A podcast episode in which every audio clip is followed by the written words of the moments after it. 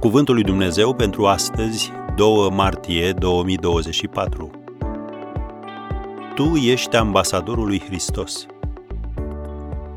Noi, dar, suntem trimiși ai lui Hristos. 2 Corinteni, capitolul 5, versetul 20. Slujba pe care o ai în împărăția lui Dumnezeu este similară cu a unui ambasador. Ce mare privilegiu și ce mare responsabilitate! În trei episoade consecutive ne vom uita la câteva calități ale unui ambasador.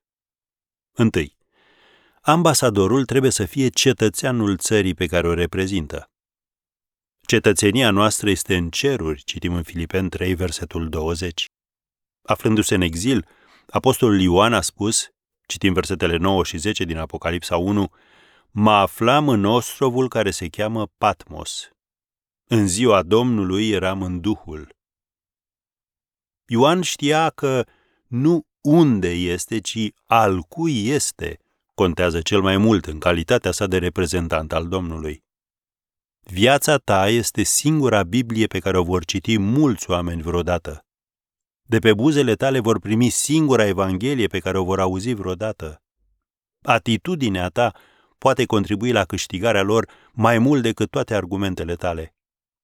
Înainte de a fi răstignit, Domnul Isus a rostit următoarea rugăciune pentru ucenicii săi. Nu te rog să iei din lume, ci să-i păzești de cel rău.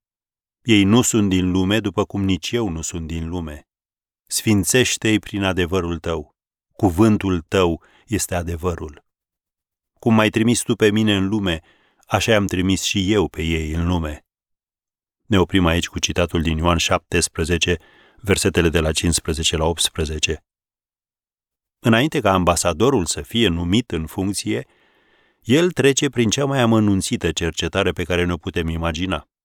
Integritatea morală, interacțiunile pe plan financiar, viața de familie, dosarul de angajat, fiecare vorbă și faptă îi sunt puse sub microscop. Și atunci, nu ar trebui oare să se petreacă asta cu atât mai mult pentru ambasadorii împăratului împăraților? Așa că nu uita niciodată de partea cui ești și cărei împărății aparții. Și nu uita niciodată pe cine reprezinți. Tu ești ambasadorul lui Isus Hristos.